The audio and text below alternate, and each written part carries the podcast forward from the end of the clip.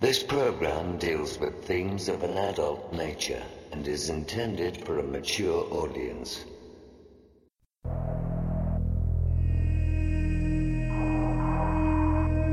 The very word secrecy is repugnant in a free and open society.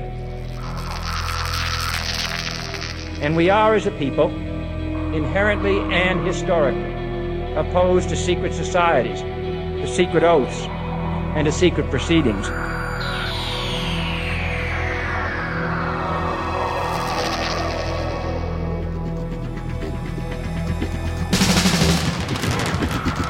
Our differences worldwide would vanish if we were facing an alien threat from outside this world.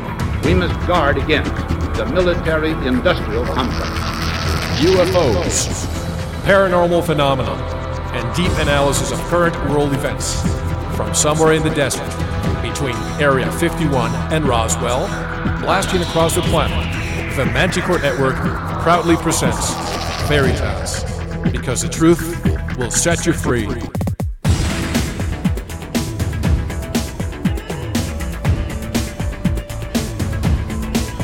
Headline edition, July 8, 1947. The Army Air Forces has announced that a flying disc has been found and is now in the possession of the Army. I'm as mad as hell, and I'm not going to take this anymore! The power they took from the people will return to the people. The Matrix is everywhere. It is all around us. It is the world that has been pulled over your eyes to blind you from the truth. Shall I tell you what I find beautiful about you? You are at your very best when things are worse. Sooner or later, though, you always have to wake up.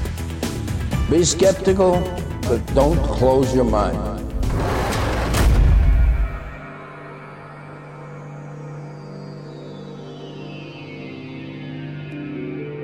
Greetings to everyone around the world, and a warm welcome to another edition of Veritas at VeritasRadio.com. I'm your host, Mel Fabregas, and I sincerely thank you for joining me once again. And if this is your first time, please make yourself at home. I want to thank you, Veritas member, for making the truth journey possible. Please subscribe at veritasradio.com to listen to all segments of tonight's interview and all of our material. And when you subscribe, you are essentially upgrading your mind. And don't forget to visit the Veritas store for MMS, USB drives with every season and bonus material, and everything else we have to offer. To get in touch with us for member support, media inquiries, you want to be a guest or are a whistleblower, there's a link for you by clicking on the contact button of our website at veritasradio.com.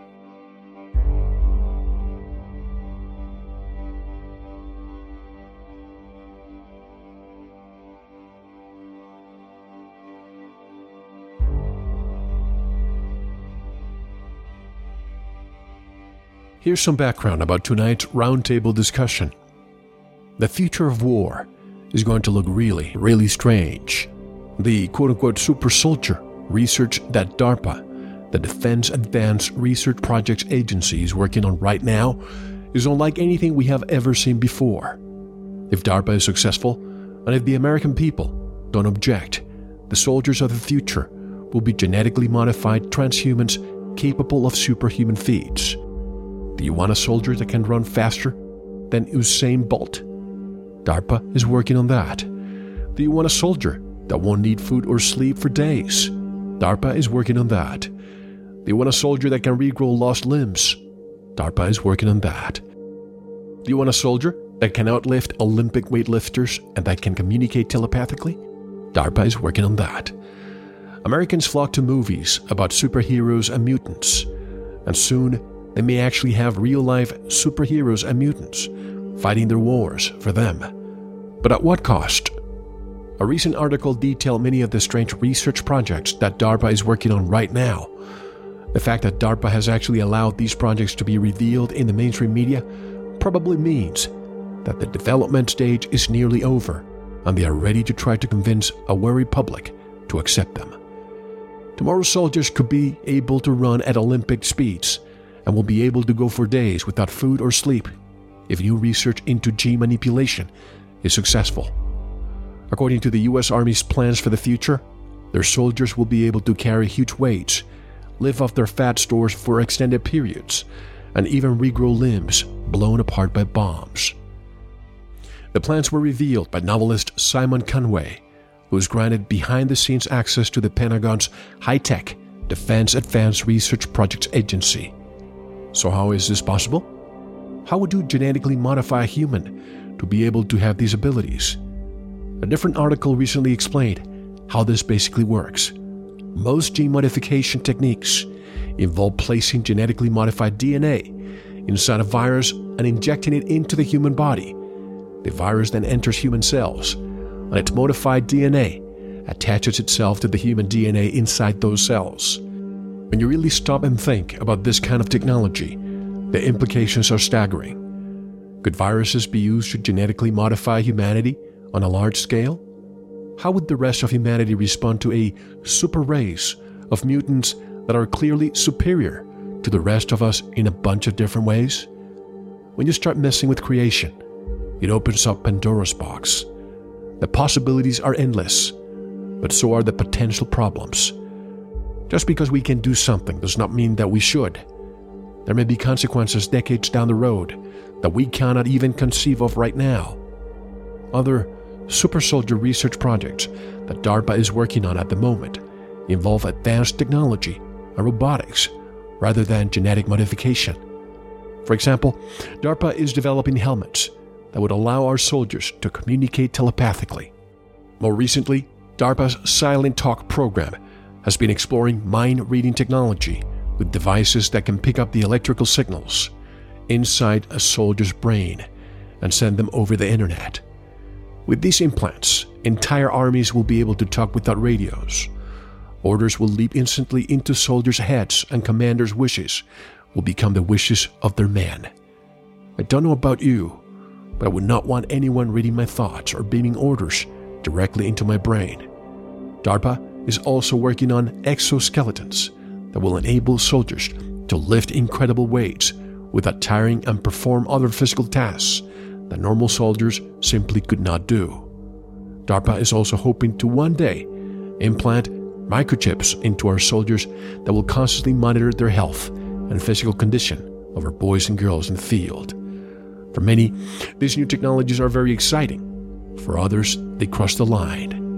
Merging men with machines or messing with their very fabric of life is the kind of thing that science fiction movies are made of. Unfortunately, if we make a very serious mistake, we just can't get up and turn off the movie. And the mistakes that we make could stay with us indefinitely. But at this point, it looks like there is very little standing in the way of these kinds of technology becoming mainstream. How much do you think people would pay to be able to remain at peak fitness without doing any exercise at all? When the general public realizes what is possible, there will be an overwhelming demand for these technologies. So, just how far can all of this go? Well, futurist Ray Kurzweil believes that we are only about 20 years away from actually achieving immortality. Ray Kurzweil, a world renowned scientist and author of The Singularity is Near, thinks the world as we know it will be unrecognizable in 20 years. What are the changes he thinks are possible? Scientists may finally crack immortality. Quote, I and many other scientists now believe that in around 20 years, we will have the means to reprogram our body's Stone Age software so we can halt, then reverse aging. The nanotechnology will let us live forever. Ultimately, nanobots will replace blood cells and do their work thousands of times more effectively. Unquote. Eternal life? I wouldn't count on the human body being able to live forever. But without a doubt, we are going to see a whole lot of humans attempting to merge with technology and reprogram themselves through genetic modification in future years. The wars of the future will look nothing like the wars of the past. Genetically modified soldiers of the future will be supported by robots on the ground and by swarms of drones in the sky. In fact, the swarms of drones are already here. Don't believe me? Turn on your television. According to a Boeing press release, the researchers and engineers conducted the test flights in Oregon in June using two Scan Eagle drones which perform like a swarm of insects. The flight operator was able to connect with the autonomous drones using only a laptop and a military radio. Boeing engineers said the drones were able to complete tasks more efficiently by communicating with each other. Quote, this swarm technology may one day enable warfighters in battle to request and receive time critical intelligence, surveillance, and reconnaissance information directly from airborne, unmanned aerial vehicles, much sooner than they can from ground control stations today. Unquote. Is it 2013 or 1984? Technology is advancing at such rapid pace that it is really hard to keep track of it all. But where is it taking us? There is a nightmarish, high tech Big Brother surveillance grid that is going up all around us. Our lives are becoming completely dominated by technology, and that is a very dangerous thing. We like to think that all of these new technologies will always be used for good and will never fall into the hands of tyrannical madmen. But history tells us that liberty and freedom are very rare phenomenons. Throughout most of human history, most people have lived under some form of tyranny. And today, liberty and freedom are already rapidly disappearing all over the globe. Technology has progressed to the point where it would definitely be possible for a scientific dictatorship to completely and totally dominate humanity unlike anything we have ever seen before. So we should be very careful about what we create. We might be creating our own living hell. This was an extensive but necessary background to set the stage before we introduce tonight's roundtable. If you listen to this program, you are more than likely familiar with the term super soldier. Do I like the term? No. I heard it first on The X Files, so it gives somewhat of a science fiction connotation. But tonight's discussion is not science fiction. According to our guests, it is science fact. I think a more appropriate term would be enhanced humans or genetically modified transhumans capable of superhuman feats. However, for simplicity and because super soldier is a known term, I have left super soldiers on the title. Tonight's Super Soldier Roundtable consists of Lorien Fintan, Alara Blackwell, Michael Prince, also known as James Casbolt, Max Spiers, and James Rink. And they will share their experiences with all of you right now on Veritas.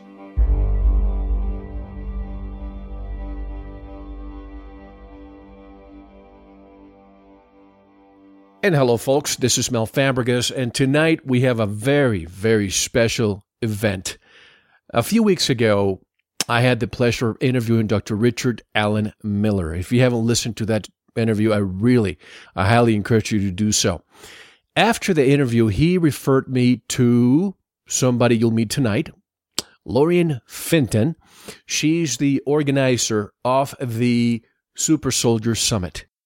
Lorien and I have been corresponding for the last few weeks, and I'm very fascinated with what she is accomplishing with this summit. I've also had the pleasure of meeting a few of the guests who will be with us tonight. But without further ado, let me introduce tonight's panel. We have Lorien Fintan, we have Alara Blackwell, James Casbolt. Some of you know him as Michael Prince, and we'll explain why. We also have Max Spiers and James Rink. Let's start with Lorien Fintan. Hello, Lorien, and welcome to Veritas. Well, Mel, thank you so much for having me on your show and, and all of the group here today. It's just wonderful. Thank you so much. And uh, it's interesting that Dr. Richard Alan Miller referred me to you because he will be at the Super Soldier and Mind Control Summit 2 that we're holding in Henderson, Nevada on May 17th, 18th, and 19th. And we'll, um, uh, it, will be able to um, have the website ready and able uh, to take to take reservations at the hotel and sell you a ticket uh, starting next week. I believe it'll be on Monday that my web designer says everything will be together. So um, I'm just not sure. Um, what date that is. I need to get a calendar in front of me. I just drove in from Henderson, Nevada myself, so I'm on a on a time lag here or jet lag as they call it. So um, by the end of the show, I will have a date for you for that, Mel. And since we've assembled this roundtable, why don't you go ahead and introduce the panel members? Yeah, I would love to. Um, Alara Blackwell has turned out to be a very good friend of mine. She is, um, uh, I, I, would call her a remote viewing, uh, synthetic telepathy type of super soldier, and she'll explain much more about that here in just a moment. And we've known each other now for about a year, and it's been a wonderful experience knowing her. And then I have my good friend Max Spiers. Here's he's with us today. He is, um, I would say he's probably more of a super soldier that has been involved in a lot of black ops and in, involved in a lot of the um, reptilian and satanic parts of this um, whole. Uh, I don't know what we're in. I think we're in a matrix. I think that all of us are stuck in some type of matrix that, luckily enough, these people, these super soldiers, these mind control victims know about and they understand that they're navigating this and they, they live it on a daily basis. And I think that's where his niche is in all of this. And then uh, a new friend, I just met him this last week at the UFO Congress, and that would be uh, James Casbolt, aka Michael Prince. And he's on the line today. And I don't know much about uh, his story except for what I know through Miles Johnston, my good friend from the UK. And uh, but I do know he's got a, an amazing wife, Haley, and I love his baby. His baby is so cute. I can't stand it. So there you go. That's about all I know, James and James Rink. And James is a wonderful uh, soul within this whole uh, super soldier arena. He has supersoldiertalk.com, and I would call it the clearinghouse for anybody who thinks they're a super soldier. Um, I everybody that I've met for the Super Soldier Summit, I met through James Rink. James has been uh, the instigator for the Super Soldier Summit, the first one.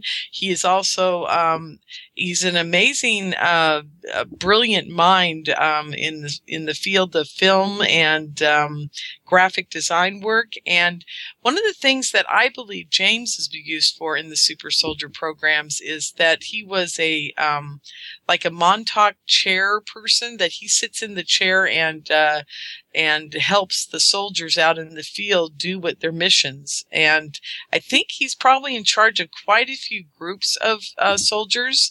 I don't think he's aware of all that he does, but he does some amazing things within uh, an interdimensional world as part of the Super Soldier program.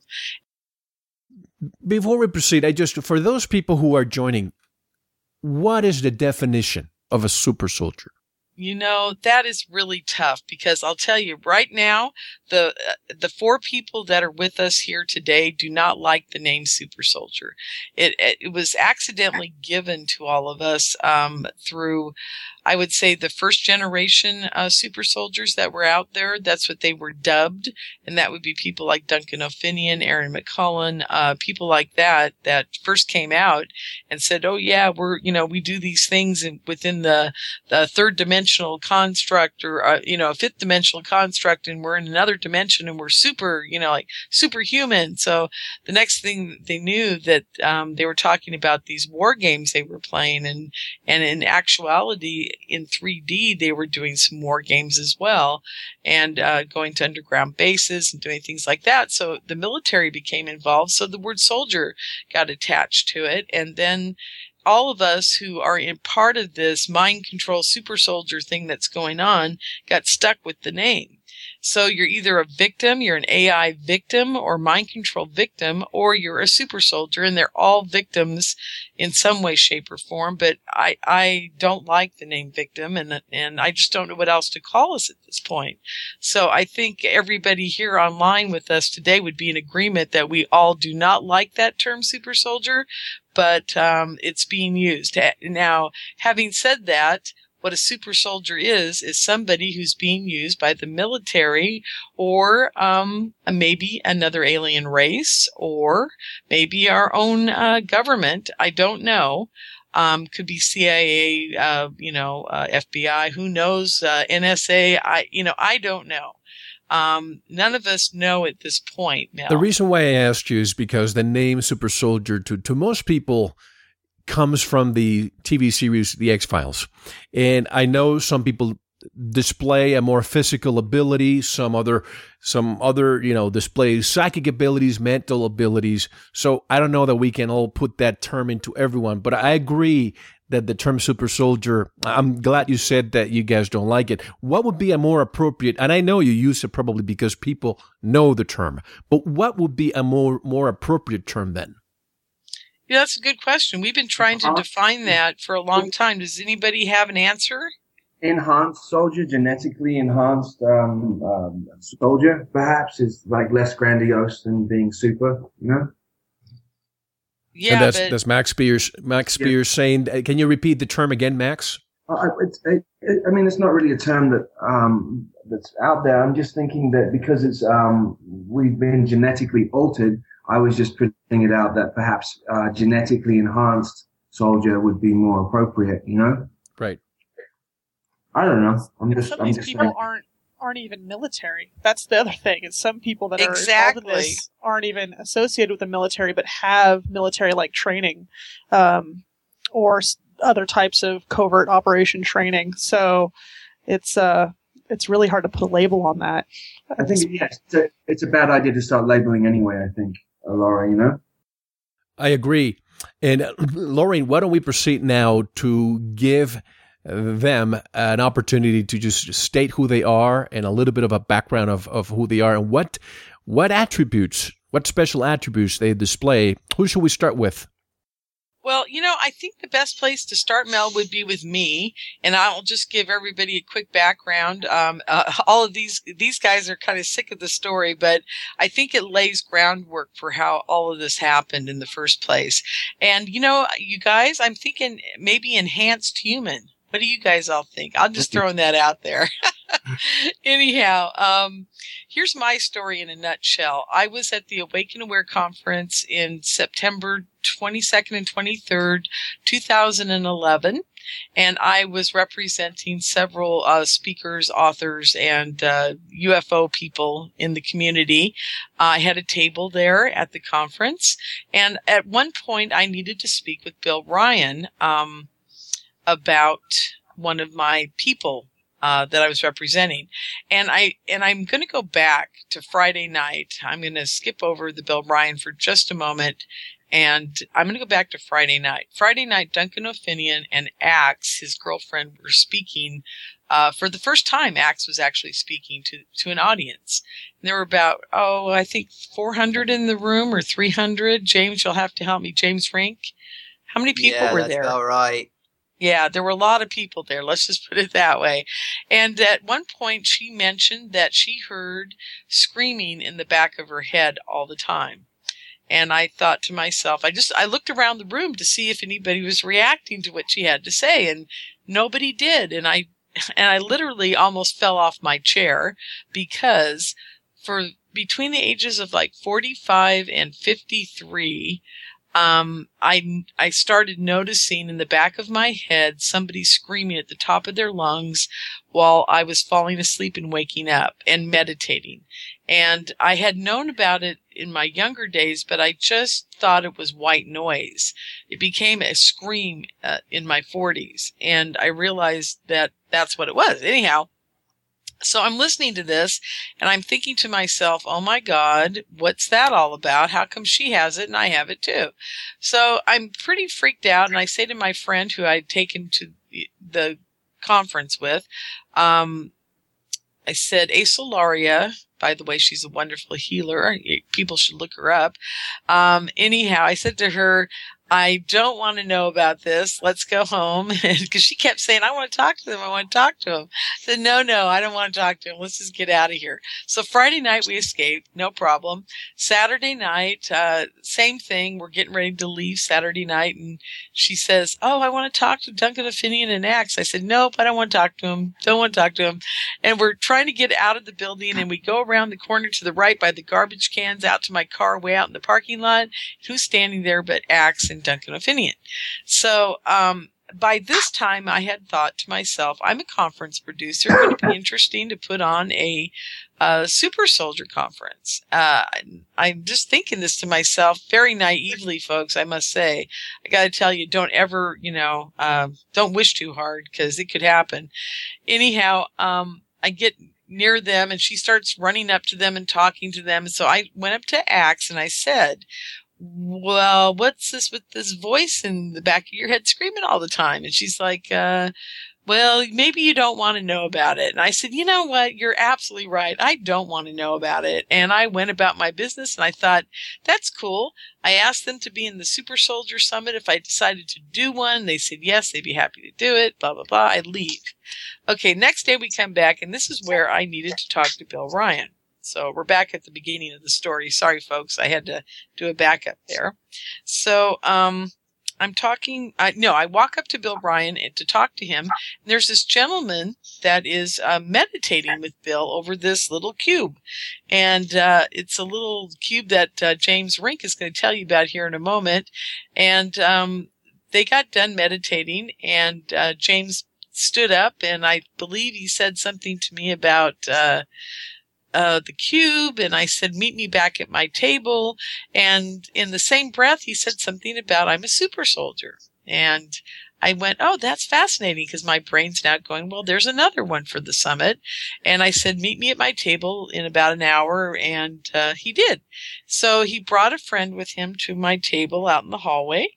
And I'm sitting there and I look up and I had, uh, the only way I can describe it is immense superpowered deja vu because I'm looking into the face of a guy that I know I know, but I can't put my finger on it at all. And, and not at all. Just like I know I know this guy like a brother, but I don't know where I know him from. And it turns out it's Max Spiers. So, um, James, Max, and I went out to dinner that night with my friend Asolaria, or yeah, we had dinner at a friend's house. Anyhow, bottom line, after talking to him for um, many hours that night, the next day I woke up and I had what I call my my big super soldier epiphany moment. And uh, I can't talk about it on air because it's highly um, personal and uh, very emotional. But needless to say, I know it was real because I woke up, I, I, woke up out of it and you're kind of in a, I would say it's half awake, half asleep, uh, a movie reel starts playing in your head and it's so real. It's, it's like beyond real in this um, 3D reality. And the emotions are way beyond real. That's how you kind of know that it's a real event that's taken place. Now, whether it's taken place in this reality, another reality, another time, I don't know. But I do know this. I was so upset about what they had done to me in this, uh, in this thing that they showed me in this story, in this uh, experience, that um, I cried for six hours, five hours, something like that. I was so upset that uh, we were supposed to drive back to San Francisco that day, and we couldn't even take off until it got dark. And we gotten up early to to do this, so um, it really affected me, and it affected me for a good three months after that. That I could I could barely talk to Max without breaking into tears. Um, it was very disturbing. And uh, if these people are real that are doing this to all of us, um, you know, God give me the strength because if I ever meet one of them in person, I will take them out. Um, they've done some uh, extremely horrendous things to all of us. And, um, I can't even begin to tell you people how, how amazing it is to me that, uh, the, the control that these kind of characters have that are uh, ruining the super soldiers and mind control victims' lives. Anyhow, that's my story. Let me ask you a, quick, a question. How is it that you are all able to speak now? Is it because there's always plausible deniability? You know, I think that's probably part of it. Um, the other part of it is I think that by having the first Super Soldier Summit has set us the the six of us that were in that were set free in a way that I can't describe. Um, I I'm speaking for myself now. I'll have to we'll have to ask the rest of the group that were there, but I think it it created a turning point for all of us, and I think that the next one is going to be bringing solutions to this um, this uh, phenomenon as well. But uh, yeah, no, Mel, I think that that was it. it. It was a breaking point for them to kind of leave us, this group at least, alone. I remain optimistic. I think uh, also we have some good people. We have some what some people call white hats that may be helping all of you tell the story and protect you. Is that is that accurate? I would think so too. Um, I have not been in touch with some of the white hats, but I do know some of the people that are players um, in the, um, I would say, the spy, the FBI, CIA community that I know are looking out for me and what I call my kids. And um, one of the reasons I have started calling these um, super soldier people that I've become close with, my kids, is because I do know now that I was used in a breeding program. And I know that I was used because of my genetics and because of my um, ability to manifest and my empathy. I am a, um, an empath, and uh, when I was seven years old, um, or younger, I don't even remember now, um, I manifested a live bunny rabbit in front of my grandparents. so those are the kind of things I was doing as a child. So um, I know now why they wanted me. So anyhow. Should we proceed with Alara? Alara Blackwell. Yeah, yeah, Mel, you're here. You're the ringleader from here on out. So go forth. Welcome, uh, Laura. Thank you. Um, I just like to say that it was through sheer stubbornness that I'm allowed to talk about this because once I got my memories back, I um, I tried to talk about it, and I would start having uh, convulsions. I'd start shaking really bad, um, like anxiety, fear attacks. Every time I started talking about it, it also felt like I was being physically choked. Uh, my throat would swell, like feel like it was swelling shut, and I couldn't speak about this kind of stuff. Um, and just through sheer perseverance of trying to keep talking about it with people I trusted, let me be able to talk about this more and more. And um, and now I'm actually able to talk about it with minor reactions, and that's uh, that's definitely what happened with me. But I was also told by because um, I have contact with extraterrestrials and stuff. They said that there's a one a degeneration of the chemicals that are being used that allow memories to come back. And I was also told that there was a like a catch in the programming so that it would release people at a predetermined time. So I'm curious to see if anyone else feels that way or got, has gotten the same message about that. Now, let me ask you uh, in your case, do you think that mind control was used so that when you started speaking, the mind control kicked in to prevent you from speaking? And do you also think that uh, uh, scopolamine was used for, for you, all of you, to maybe forget what you went through? Um, I know some drug was used. I don't know the name of it. I I remember being injected a lot, doing certain things, um, but I also,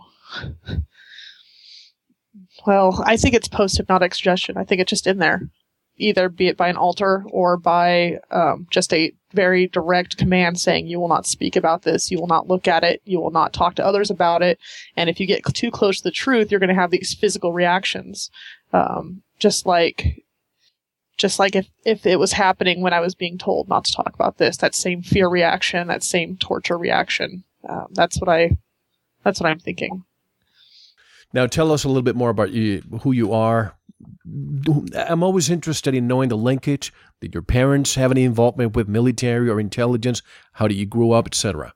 Um, my parents were not in the military. My grandmother was involved like a jazz singer, the VFW halls. Uh, my grandfather on the same side was also in World War II.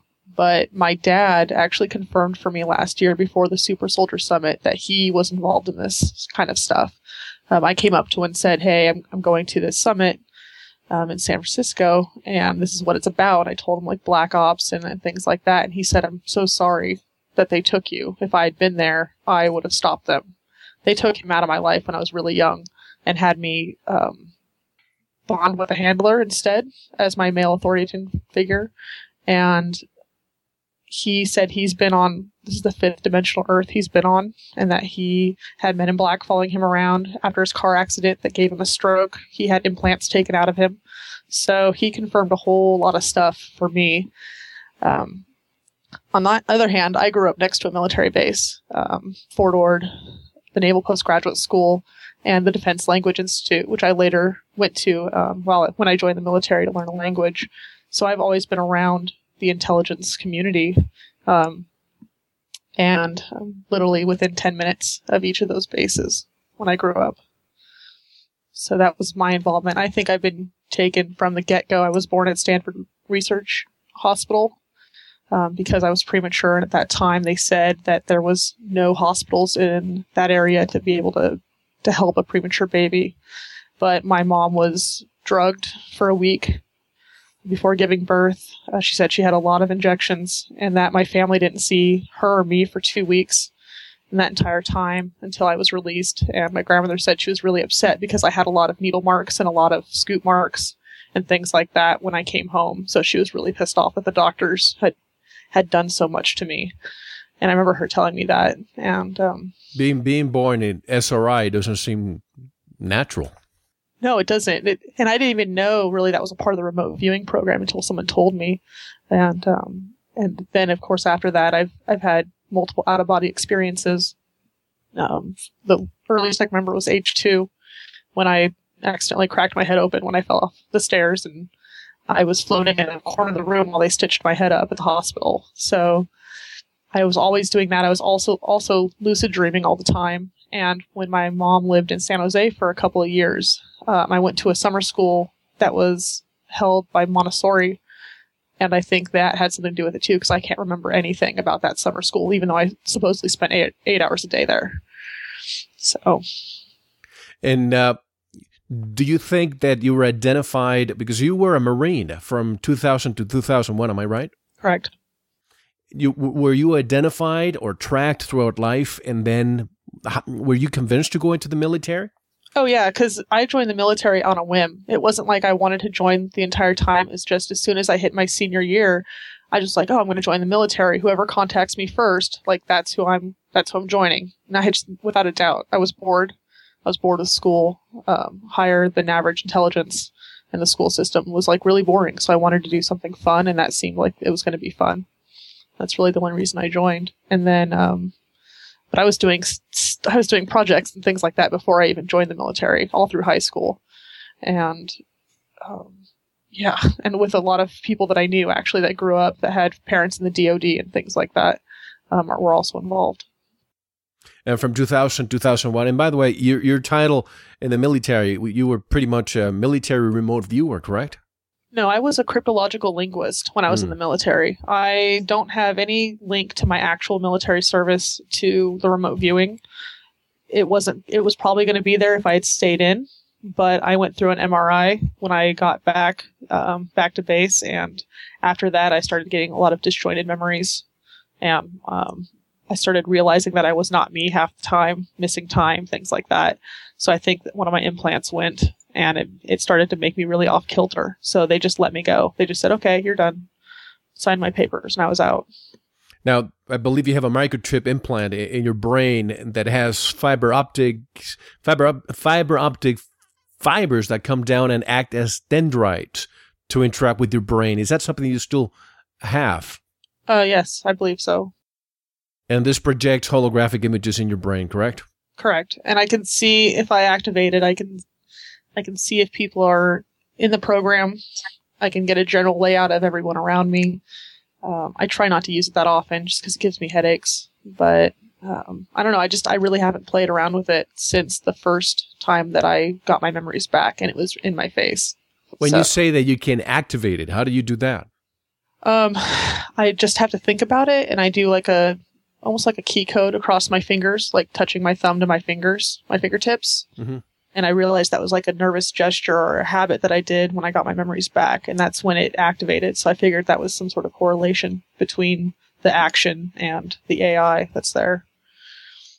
And this is one of a few. Who who do you think placed it there? I don't know. Honestly, I have no idea. Whoever it was, whatever group it was that's been working with me my entire life, um, I think they put it there. Uh, I also know that I've asked and had help on ship to get those implants either shifted to my use or at least out of the control network so that I wasn't getting hit with information um, from like government sources. So it seems to have worked. I'm not as uh, disjointed anymore. I can think very clearly. I'm very lucid, and I don't get triggered. So something something worked, whatever it was. And you've had extraterrestrial contact from our, an early age. Um, yes, from what I was told, but I didn't have conscious contact until about three years ago. And this is the tip of the iceberg about your story, but because of, of, of time, uh, maybe we'll do, as I said before, individual interviews with all of you. Now let's proceed. Thank you, Alara. Let's proceed now with James Casbolt. Hello, James. Hi, Mel. Now tell us a little bit about you. I know that my listeners probably know who you are, but there's a, a portion that probably does not. So just like Alara, tell us about yourself.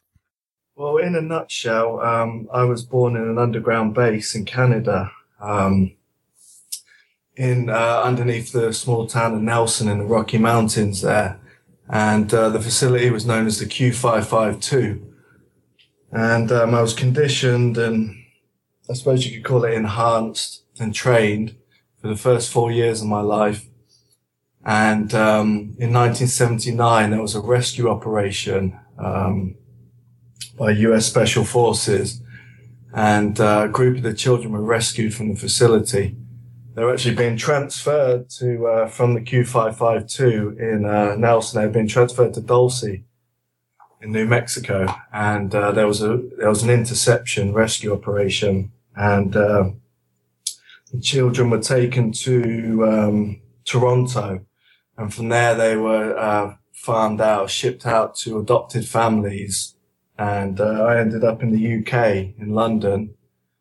And uh, from there, I was just I was involved in um, military operations from the time I was a child all the way up to um, you know now as an adult. And I lived uh, between un- underground bases all over the world and the um, surface civilian population.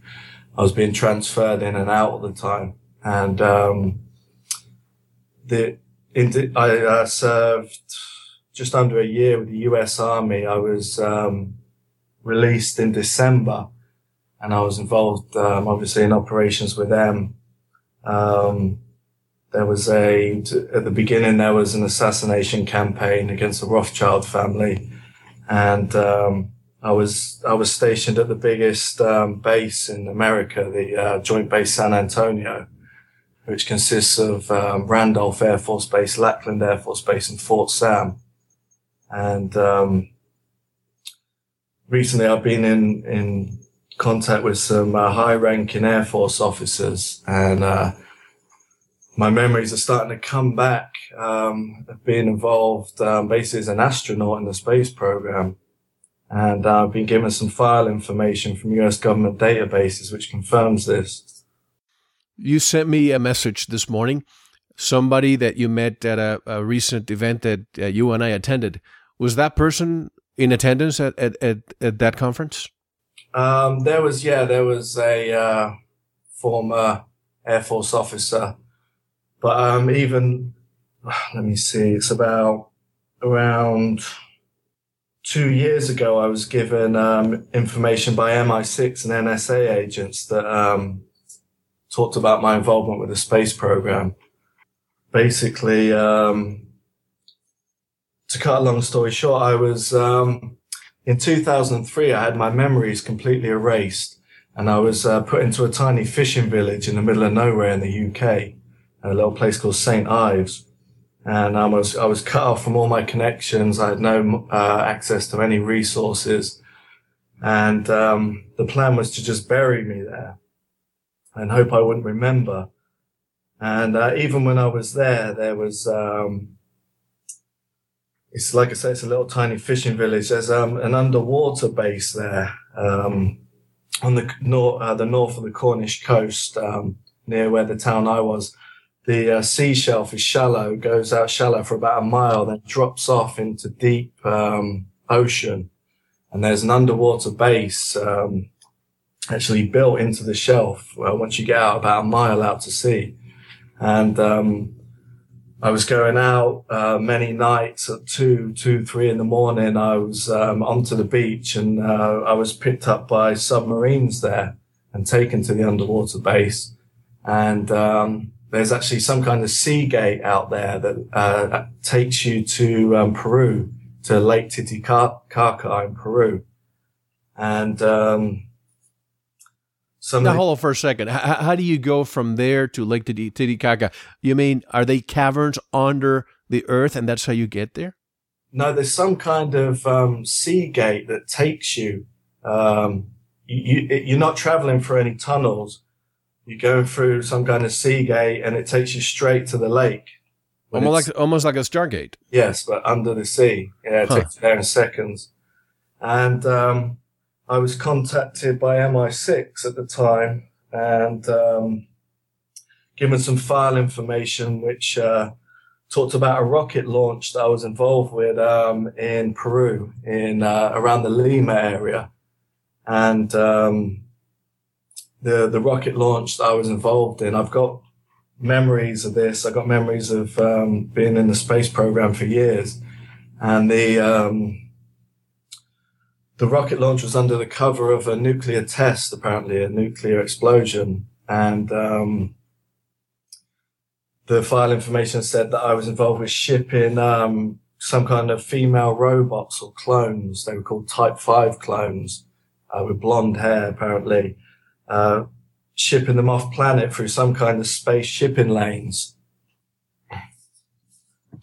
And um, I also received information from the NSA that I was um, involved in some kind uh, on some kind of orbital platform which orbits the Earth, which I remember being on that, and um, a lot of my files uh, kept at the Air Force uh, Patrick's Air Force Base, and um, there was one file that was sent to me, and it's it's only short. I'll just read it to you. It says uh, top se- top secret restricted clavius um, subject X4566 slash 2, Casbolt James.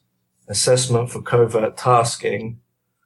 Uh, one, unstable implant series Tetra has made X4566 slash 2 unsuitable for liquidation covert ops.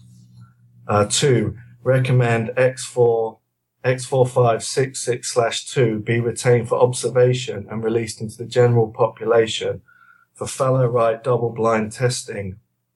And it says Commander Clavius, October 4th, 1988. And I've looked into that and, um, it seems that Clavius is one of the uh, NSA bases on the dark side of the moon. I think there's a crater there known as Clavius. So, are you saying that you went to the far side of the moon? I've got memories of being at a facility there. Um, I've got memories of entering into an underground um, aircraft hangar, and uh, I remember being at the facility. Do you remember how you traveled from Peru to that area? I, I would assume it was not a traditional rocket. Um, I remember, I mean, it's all coming back to me. Um, the memories of being at the Joint, Joint Base San Antonio near the Air Force bases there are um, slowly coming back to me. But it's not that again a lot of scopolamine was given. It's not completely clear. Um, I, I, remember being um, dressed in a spacesuit on a conventional rocket.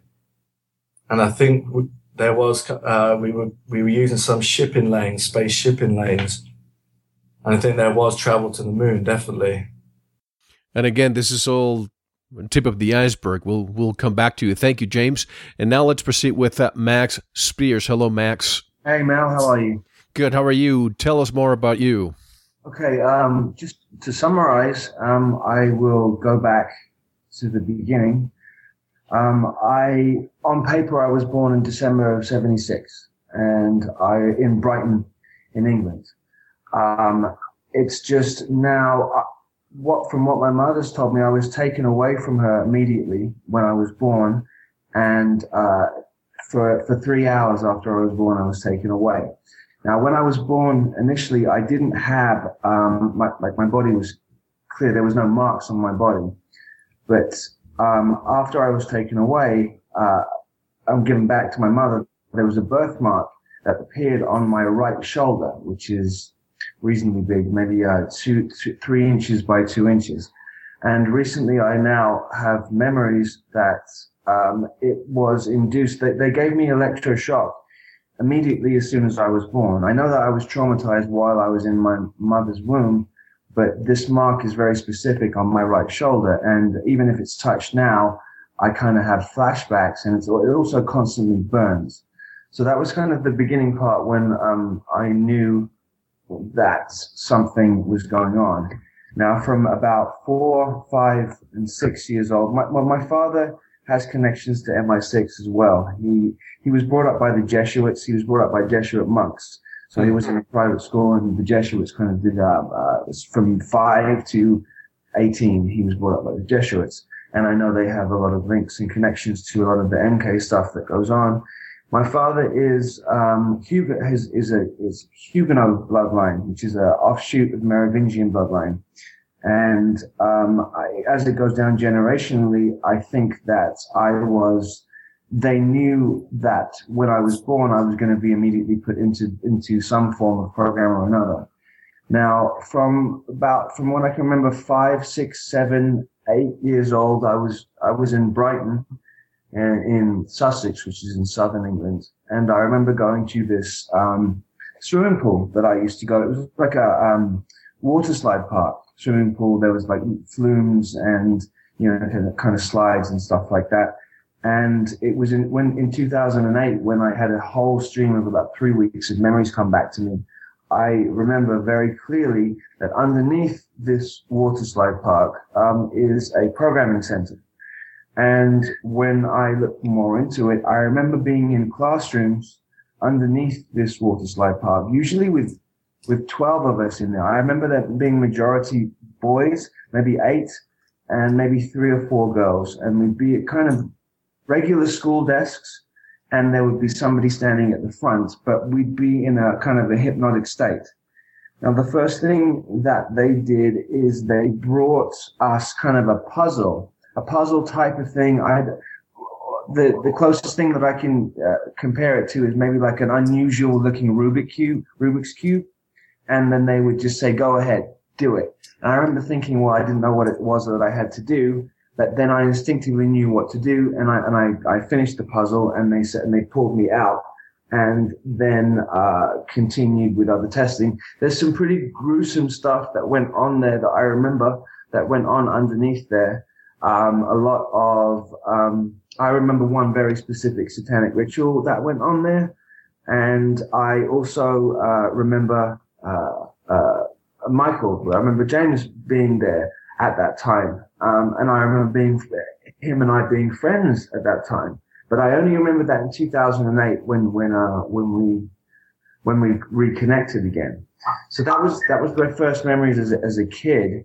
It's just, there is another connection as well that in 19, at the beginning of 1976, my, my biological parents were in Canada and they were living in Canada at the time. They were living in uh, Nelson in Canada. Let me stop you for a second. Forgive me for jumping in, Max, but I, I, can't help but notice that there's a lot of similarity between James Casbolt's story and yours. You know, that Canada, uh, London, Merovingian. Did you know him, James? Did you know each other before? Yes. Yes, I can confirm that too. Yes, we did know each other. Okay. I, I actually, we actually knew. I was actually very, very close with uh, with Michael and um, uh, for a very, very long time that goes back. It's actually very emotional for me because I remember a lot uh, about the connection between Michael and I. And um, I, I, mean, I'll throw out another really interesting thing that, that Michael knows about. We he was also at this. It was called um, what was the name of the, the uh, King Alfred's? It was called King Alfred's Leisure Centre in Brighton. And um, I remember playing um, video games with uh, what what seemed like you know, it was it was Michael, and we would play this video game, and um, the video game was called Double Dragon. And I've now, as I've researched more and more into it, the the video game Double Dragon is actually specifically for programming, and the game itself, Double Dragon, is um, uh, two twinned uh, uh, martial artists who go up through five levels trying to beat um, these certain things, and then uh, they get to they get to the end, and then there's it's kind of an old school '80s video game, but there's triggers throughout the game. And um, I I remember we would go and we would play this, and I and a couple of times when we were there when we were doing it, I know, and I'm not sure if Michael, I think you do know, Michael, that, that something happened one of the times that we were there, and there was always a locked door which was behind. Uh, which was to the right where the chain. I always felt like there was an unusual, and, we, and we're not talking about sexual stuff, but there was always an unusual kind of sexual element about this place. And I thought King Alfred's as well, the initials are KA. So you have Ka going on, which is the snake in Egyptian hieroglyphs.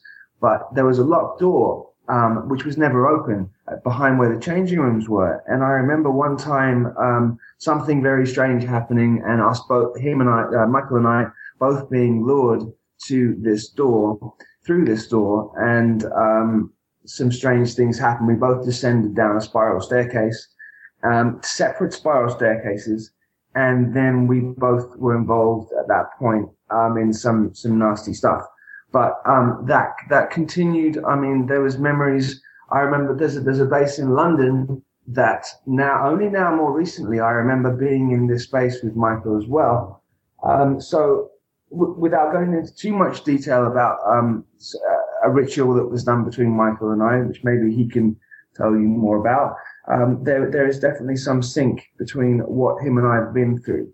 There, um, on paper, our birth dates are six days apart. There's something to do with that, and there's something to do with a specific project called Project Ibis, which um, in December of '76 um, there were children being born with uh, uh, a high percentage of Anunnaki DNA, and they uh, had been wanting to track that so uh, I know Michael can tell you more about that. Uh, I just know that, that, there's a connection between him and I with that, and um, yeah, so I'll end that. And, and yeah, by the way, Max yes. keeps referring to to to Michael, just so, so in the event that anybody's confused, I call James Casbolt James Casbolt because that's how I've known him.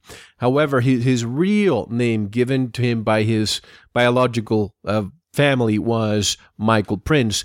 Now, James Casbolt is his adoptive name. Am I right, uh, Michael James Casbolt? Yeah, that's correct, Mel. My, uh, my James Casbolt is my legal name, and uh, also the, like Max. So on paper, I was born in December of 1976 too. But you see, Michael, I don't think that that is um, accurate. I don't think that that really is, you know, the way that it was. I don't think that, I think that, the, the, you know, I think there was cryostasis that went on. And my mother was born in 19, uh, on October 13th, 1952. And I think that something happened and that I was in, sta- actually in stasis. I know this is going kind of out there, but I was in stasis in this physical body that I have now and then age regressed and then placed back in my mother and then was born that way. My mother was a carrier more so than actually my mother because I know now that I was uh, genetically created rather than um, uh, the irregular, you know, two people coming, getting together and having a kid. I have diff- in my beard and in my hair, I have blonde hair, red hair. I have all different colors in my, so, so it's, that's uh, a sign that, um, I was actually built rather than um, your conventional. Uh, uh, yeah, I, I, agree there, Max, because um, I've got all different colours in my hair, and uh, I definitely, from my understanding, there was definitely age regression took place. Oh, do you now? Can you please can you please explain when you say age regression? Can you please elaborate? Okay, um, the group that I was programmed by um, is the Fourth Reich Nazis, uh, in a nutshell, and they're a- atheists. They don't believe in the um, existence of a soul. They believe that um, once a body is destroyed, the person's gone for all eternity. So they're very much into life extension. Um, they seem to be able to keep a body alive, a physical body alive indefinitely. And um, what seems to take place at certain points is um, an individual in the program will get to the age of the mid 30s, or they'll look like an individual in their mid 30s and they'll be age regressed down to uh, infancy, to a baby. And they can age regress them even further down to an embryo state. And then they can implant them into um, a human woman. And um, but what is the what is the procedure, the process? Do they do they tinker with your DNA to regress you, age wise?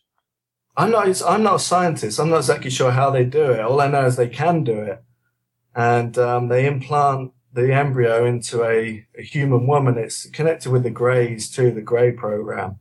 And mm-hmm. they're, what they're basically doing is hiding you. Uh, they're hiding you away and changing your identity. Hmm. So basically, the same body just go goes back in time, and then uh, you're born again somewhere else. It's not exactly. You're not going back in time. You're physically. You're just being physically age regressed and mm. um, pl- and being born somewhere. So you've got a new identity. You've got a new name, a new birth certificate, but you're still mm. the same physical being. Well, wouldn't they just uh, clone somebody you know, like you, and then just implant the eggs somewhere else, the fertilized ex or fertilized clone. Because the, as well. Sorry, Michael, go ahead. Um, well, basically, the Fourth Reich they they stay away from cloning because it seems like when you clone a person, you um, you lose quality each time you clone them. Like so, so they're, they're, they're wanting to keep one physical body alive indefinitely as opposed to cloning the essence of the spirit is not in the clone. It's just downloaded memories into the clone. So the original, it has far more abilities. It has, has far more connected to, uh, creative force than a clone would ever be. And I just wanted to in, in, interrupt for just a quick second. Let's not forget the soul aspect of this, you guys, and we'll talk about that later. Sure, sure. And again, I'm pretty sure this is only the the tip of the iceberg for Max. Now let's go. Thank you, Max. Let's go now with uh, James Rink. Hello, James. Hello. How are you doing? Uh, very well, thank you. So tell us about your story. All right. Well, um, I guess I'm going to go ahead and just tell you from what I recall and start from there. Um, so yeah, I, I grew up in a family who basically could care less about me. They had no nurturing or love, um, uh, basically parenting instincts and they kept me in a traumatized state. Uh, basically, um, it, I, I believe it's just to keep me shattered so that I could I wouldn't be able to recall what was going on um, w- when I was being programmed through my labs. Um, as far as unusual things from my childhood, um, one time when I, my, my, my dad actually admitted this. He said that when I was seven years old, he claims he did an exorcism on me and he said I was levitating up or down. Of course, I don't remember any of that. And I was a little bit shocked when he even said he did all that. But I think well, probably what happened is my alter came out and he probably uh, tried to convince it it was a demon and probably just um, um, traumatized me further. Uh, that's that's one of the problems is that uh, people who don't really know about trauma should not be um, going in there with religious overtones, especially if they don't understand these what's truly going on. But um, but I guess that's part of why we're here is to help educate people about that. But going on, um, throughout my childhood, actually in my early childhood, like my preteen years, I used to get severe panic attacks when I was going when I would go to sleep at night and um, my mom was into UFOs, and she would play these videos about the gray abductions, and they would scare the shit out of me so bad that um, at night I could not fall asleep. Sometimes I would sleep underneath my bed because I, I kept seeing this image in my mind of the Greg trying to come and get me. And then around the age of 12, 13, I heard like um, I heard a voice in my mind uh, with the with an image of a gray tell me that if I talk, they'll kill me. And so, um, around the age of 14, I lost my voice. My, I got into huge arguments with my father and, um, and I believe that was part of it. I, I, believe my whole family was programmed and they were trying to basically destroy my ability to speak because I think they probably knew who I would become in the future. So going on, going down, um, the, uh, speech impediment and then I developed, um, food, um, and basically eating disorder and all that sort of all just accumulated to the point where I, I around my early 20s, I sought uh, medical assistance for, I mean, um, psychiatric assistance for my anxiety. And they put me on meds, and uh, that just totally ruined my health even further. Um, so, and, and that's the problem is that when you're dealing with severe trauma, you just can't go out and take a med and hope to cover it up. You, you have to deal with the trauma in a way that that's healing. So um, it was around the, the, age of 25 that I met my friend Nathan Wilder, and Nathan had a lot of uh, psychic gifted um, gifts. And um, one day I just was joking him, I because I, I just went on the David Wick, um, Icke website where I read about Andy Michael Andy Pero, where he talked about uh, super soldiers and how they could visualize their legs being super strong and jump out of airplane and land without you know being turned into a pancake. So I was suggesting to Nathan that maybe he was involved in all this, and Nathan said that yeah, um, that's when his alter started coming out, and um, told me he was taken to military bases, put on treadmills, and um, basically uh, given uh, training. And, um, and he said a lot of other things, and I, I got that all all documented. Um, but the last one of the last things that Nathan told me before he went missing, it, it was about a three month period when I realized that when when I first when he started leaking information from his compartments to when he went missing, he um, he actually sent me a message um, and he says um, he, he said he claimed he was in this facility where there was like some kind of uh, force field around him and they said that they were going to kill him and that they found a subatomic they found a way to keep a subatomic subatomic energy inside this cell and but um, after he went missing that's when i started getting daily needle marks. Um, at first it started it, this is around um, april 2005 and um, they uh, I, I, it was about once, first it was about once a week, then it was twice, three times and all, then eventually got up to like three times a day when I was getting like jabbed and I had to get these triangular crests, rashes and all these cut marks and stuff. And I don't, didn't recall what anything was going on. So for like five years, I've been trying to piece it all together. And, and then, um, I guess, um, one of the first people that sort of helped me on my path was, uh, James Casbolt uh, he sort of uh, he he helped encourage me to document stuff and and um, but now I guess many years later I was able to I believe anyway that I was able to pinpoint what projects I was involved with. So basically backtracking now from what what I remember to what I've I've been told anyway. Um, from um, from I believe I believe that I was part of Project Surrogate and Project Name Recovery. Um, I'm not sure what Project Name Recovery is. But um, I know Project Surrogate. Basically, what that is is they take clone embryos and they insert us into surrogate families to be raised as their own. Um, and, and, the reason why they do that instead of just keeping us in an underground base under lock and key is because they find that um, super soldiers that are under lock and I mean, basically, if they're raised like that without any love or compassion, we turn out to be weak and sickly. So they have to they have to give us real families, even though my family is probably more programmed to, and they and sub subconsciously they probably knew that they, that everything was all set up. Now, as far as when I was inserted, I know Max said that his mom that he he believes his mom was a carrier. I I don't think that's what happened with me. I think they actually I think they actually switched me out with another baby that my mom had.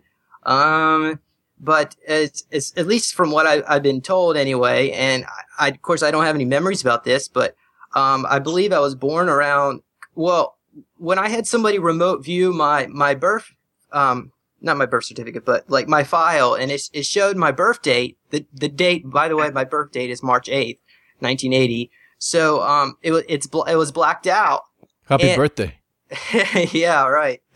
So it was blacked out, and I was like, "Well, why is it? Why? Why is my file showing my birthday blacked out?" So I worked with some uh, remote viewer. Actually, I do a lot of regressions with people to help piece this together. And um, it turns out it, it, appears that I was born in 1976, and I grew up in underground DUMB for four years, and then I was age regressed, um, inserted into my my surrogate family. So, um, you know, take whatever you want from that. I, I don't know. But um, apparently, as far as you were saying earlier, um, if we're, I mean, I believe we're getting help because, from what I've been told anyway, um, the genetic, the embryo stock that I came from was not supposed to have so much Pleiadian genetics. Um, they actually used a mix of Pleiadian, Nazi SS, reptilian genetics to make us. And I'm, I'm and I'm, when I say us, like the, the group of um, uh, embryos that I came from, everybody else, of course, on the panel here is a little bit different. But um, So, so somebody inserted more Pleiadian in me, and that's why it's making it difficult to mind control. I mean, not say mind, um, but basically handle me or or influ- influence me. so they got a problem on their hand. But then again, they don't want to totally get rid of me because um, um, I can do things that nobody else can do. So you know, many many people talk about mind control as as being probably uh, being born during Nazi times, but actually, the Germans, the Nazis, came to the United States to experience that here. And they took it back and perfected it over there. And then of course we had project paperclip and they came all the way here. Do did any of you and you probably heard the name Anna the brain tank from the from from Nazi Germany. Do you see that this all has roots with Nazi Germany and they're here now? Who wants to take that? Uh, yeah, I'll, I'll just jump in quickly. Absolutely, there's no doubt about that. And um, they uh, are big controllers of what has gone on, certainly for me. Um, and they were the ones who were in charge of uh, how I was put together. Uh, it was basically German engineering that put me together.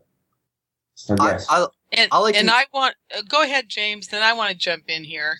Okay. by the way thank thank you James for the bio but go ahead Yeah, I wanted to mention. Actually, I wanted to ask uh, um, Michael Prince. Uh, um, I've worked, been working with so many remote viewers and try to get get an idea of what what base that I'm being taken to. And five separate times, I got the name Jackson Facility. Does that name ring a bell to you? It's a Nazi facility. No, Jack- it doesn't. No, I'm not familiar with it, James. Okay, okay. Okay, and I just wanted to jump in with with, with what Max was saying about the um, the Nazis. Um, my whole thing that happened with Max was controlled by the Nazis and I believe the reptilians, but I'm not sure because I never did get to see the alien part that was involved in it. I only got to see the uh, the place I was taken to and um, the uniforms of the people that were uh, in the rooms as well. And they were Nazi uniforms. Uh, they were modern Nazi uniforms, and I was being held in a, uh, a in a much older castle style place. Um, and what's interesting about the whole thing, and, and this is going to add another whole twist to the story, you guys. So everybody, uh, get ready for this one.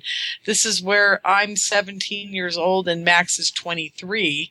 And in this dimension and this lifetime, Max is 20 years younger than I am and I'm 55. So, um, this all took place sometime in my teens or my early 20s um, from what I can understand when they started using me when I was about 13 or 14. So, um, yeah, so there you go. So there's a time regression is involved in this as well as uh, physical, uh, uh, you know, changes uh, physically on another dimension. Um, yeah, there's all kinds of things involved with that. And I'm just going to throw that out to all of you to see if there's anything out there that correlates to my story in your stories. Well, um, there's definitely this. I think the root of it goes back to the Nazis, even, um, and they're they're involved in definitely the age regression with the Montauk uh, technology, because from my understanding, there's actually 12 directors of MI6 currently, and um, the director of special operations there is a man named Alfred Bonner. Now, this guy. He when I lived in St Ives, he actually rang my mother, my, my adopted mother, from from the headquarters in London, and uh, my mother said when she heard his voice, her blood just ran cold. And this individual was a um, one of my handlers back in the nineties, and um, he's a very interesting looking man. He's huge guy. He must he must be about six foot six or seven. Um, and he dresses like your classic MIB with like a uh, fedora hat with a suit, and he's got piercing blue eyes, blonde hair, and with a scar down his face.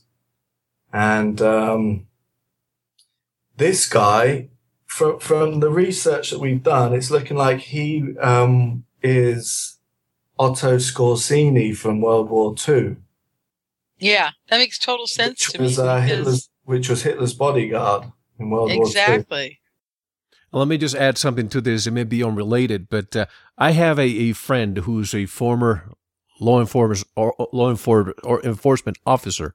He was uh, apparently a whistleblower and was beaten to almost he almost died. He was left for dead.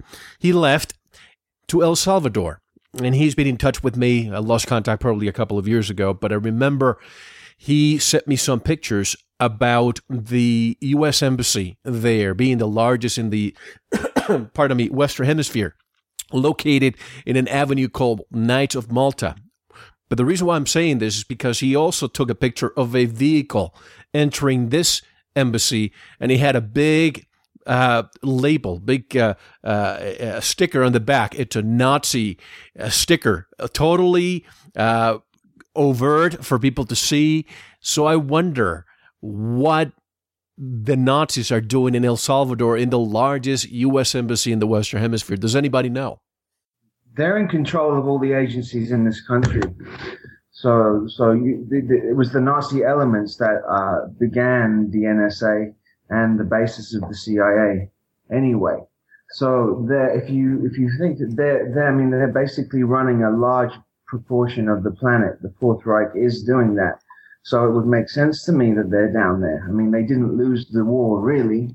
They, they won the peace. They went underground and continued because they are that, that that always makes sense. If you don't want opposition, then you go underground and you you continue your work that way.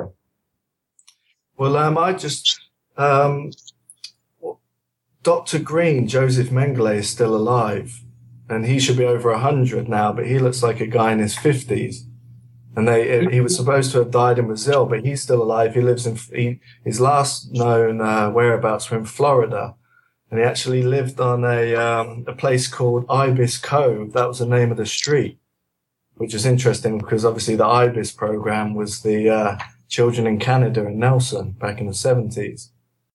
So a Nazi German now pretends to be a Jew. Um, he, apparently he goes by the name he went by the name of Stephen Rabel, R A B E L, I think it was. That was his last known name, and he's still alive. So who is Green? You you mentioned somebody with the last name Green. Dr. Green. That's Joseph Mengele from the Auschwitz concentration camp that did all. That's what I'm saying. That's what I'm saying. A a, a, a Nazi German now it's pretending to be a Jew. Well, he was um, so apparently he's started the IBIS program in London in 1972, and then it was transferred to Nelson in Canada in 1976. That's right. Uh, he, he, he was, I, I have um, vivid memories of him uh, uh, being involved in my programming, and he was obsessed with twins and twinning too. Um, uh, he, uh, the, the things that were done by him are beyond, beyond, beyond but um, I know I have vivid memories of him there, and I actually have memories of Michael and I uh, being programmed by him. Yeah. Has he has he undergone any plastic surgery, Michael? Um, he they go he they all go through CIA facelifts, plastic surgery. They use um, a lot of hormones to keep themselves young, and they use a life extension technology. That's the basis of it. But I remember Max in twinning ceremonies because I lived in Hove in Brighton, near where Max lived. And uh, I remember a safe house there in Hove, an MI6 safe. Off, off, Michael, off Fourth Street is where I was born. Off Fourth Street in Hove. Fourth Avenue, that's where I lived. So we lived very close to each other. Yeah, shocking. I didn't know that. You see, there's a lot of people who are listening to us right now, and no offense to you guys. You know that if you know me, I'm the most open minded person you probably would ever meet. But there's people out there who may say, you know, Mel, what if this group is here to to spread disinformation or misinformation. I want to address this for a second, and I want to talk to you about this, Alara. What do you tell people who say you guys are simply, you know, spreading disinformation? Um, my most common response is that, you know, I wish I didn't have these memories, and that anyone that's making this stuff up um, is got to be really sick because this is not pleasant stuff. This is this is exciting stuff. We weren't we were going through a lot of trauma, and um, we have to deal with that trauma on a daily basis, in, w- in whatever way it shows itself. And it's not an everyday thing, but it could be depending on where someone is. So I didn't yeah, come and I forward. want to I want to jump in and thank you for saying that, Alara, because you know Alara has been like a rock, uh, steadfast in the fact that she is right there with me on this. That is, if people come to me and say, "Oh, I'm a super soldier and I want to be in the super soldier summit," you know, um, I vet them completely, and so I, I turn them over to James Rink and Alara because I want them to talk to them as well. Because let me tell you, folks, if this happens to you, your life is changed completely.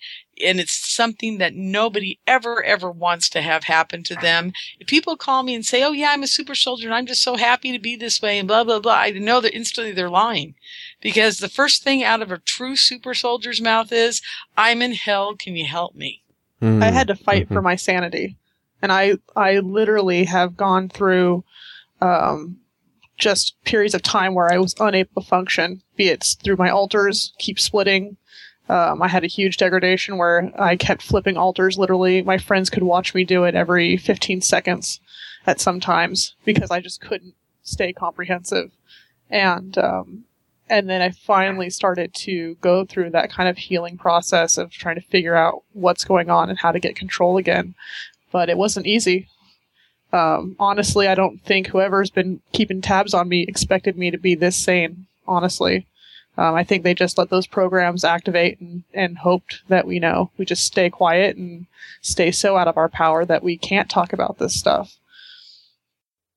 And that was my next question. How do you all keep your sanity? Uh, Michael, how do you keep your sanity? Well, um, it's my situation is the same as Alara's in a lot of ways. I've had to fight for what I've got now, for any stability in my life. I've had to fight every inch of it, and um, I've had to, well, basically be involved in assassination campaigns. I've had to um, go and do um, hits and shoot men in power to gain any freedom that I've got. So I've literally had to fight for it. And I've worked with different factions in the British and US government. And um, even before, when I was on the entry level training for the US Army, I was involved with the Keypoint Corporation. And anyone who looks into that that um, company, they used to be known as Kroll, K R O L L. It's a CIA assassination firm, and um, hits took place in New York and London um, for, against some very powerful men. So I've had to fight for anything that I've got. And, you know, I met your wife, I met your baby, and for somebody like you, you have to protect what you have now. What do you do it? How do you do it? Uh, what what was that question, Mel? No, I, I'm I'm saying that I met your wife, I met your baby. Somebody like you who speaks about all of this, do you fear any repercussions towards you and your family? Um, I've I'm having to stay on my feet and keep my eyes open all the time, and um, I've got protection around me at all times, physical, the special ops guys. So um, I mean, but it, we're going to have to keep taking the fight to them. So we now we're just going to have to keep fighting every inch of the way. And Max, how do you keep your sanity? And also, let me add to that. I, I a few years ago, I did an interview regarding the Franklin scandal. I don't know if any of you know what that is here in the United States, but it's about the child uh, prostitution rings, mind control, children at the age of twelve snatch one of them. I forgot the, the the name. The name escapes me right now. But you know, a paper boy was snatched at the age of twelve, returns to to his home at the age of twenty some just knocks on the door with two handlers just to tell the mother that he was still alive, that that's all he could say. He went back in a car and, and went back uh, to be used, uh, God knows for how long. Do any of you see any correlation between this and what you went through? In, in terms of uh, keeping my sanity, uh, the original question, it, Yeah. uh, it hasn't been uh, easy at all because um, I felt like that I have been living two lives at one time. Uh, so, and there's a lot of crossovers. It's like, it's almost like I have one foot in one world and another foot in another world. And that has been very, very difficult for me.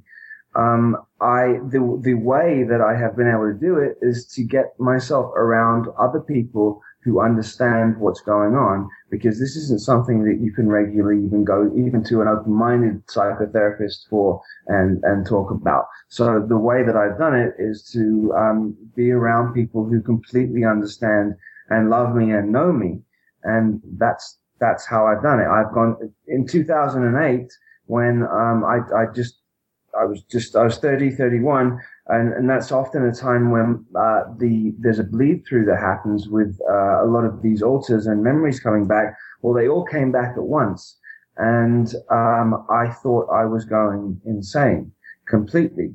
And there, uh, it's it culminated after three weeks of that with me uh, being attacked, and there's been that was the first attempt on my life. I mean, I, I they literally I was tried to kill me and um, I was then taken to hospital. I was in a coma for, for two days, and the hospital that I was taken to uh, was also connected to uh, whatever was going on. So they were then also giving me drugs to hold this together so that I wouldn't remember. Um, so it's been it's been a war and it's been a fight just to maintain it. But over the last probably 12, 18 months, I've kind of come more together and um, understood what's going on and centered myself. And interesting. And how about the what I said about the child prostitution rings? Uh, I've heard that in order to desensitize a child, they would put a group of children in a room and then maybe kill one of the children so that the impact is so immense to the rest of the children so that that's the way they program them to do whatever they are told. Did anybody did any of you experience this at all? I, I like to. Okay. okay. You want me to go on? Yeah.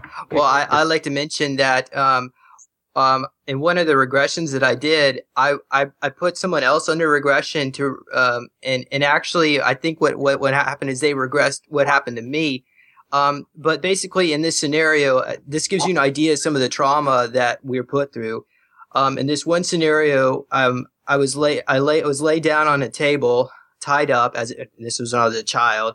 And then they put me in a dark room for, and then they put a wild, a hungry wild boar, um, in this room, um, for about three days. And well, well, then they, then they, um, then they bring, brought some other children into the room and the wild boar tore, tore the children into pieces. And then they let the, the, the flesh rot for three days. And then this reptilian being came into the room, picked up a, a piece of rotting skull and rubbed it on my arm and asked me how it made me feel. And so these these beans are they're they're beyond sick. They're be- diabolical, and um and um, so anyway, that, I just wanted to mention that. Thank you very much for listening to the first segment of this very riveting roundtable discussion about super soldiers and their experiences. We'll get much deeper during segment two. This interview is three hours long, so go over to our website, veritasradio.com, and subscribe you will receive your login immediately. Also, a quick announcement about the Super Soldiers and Mind Control Summit number 2 from May 17th through the 19th, 2013 in Henderson, Nevada, with 24 speakers, 12 experts, and 12 experiencers. For more information, visit supersoldiersummit.com, which is also linked on our website. We'll take a short intermission, listen to some music, and I'll see you in the member section for the rest of the show. Enjoy!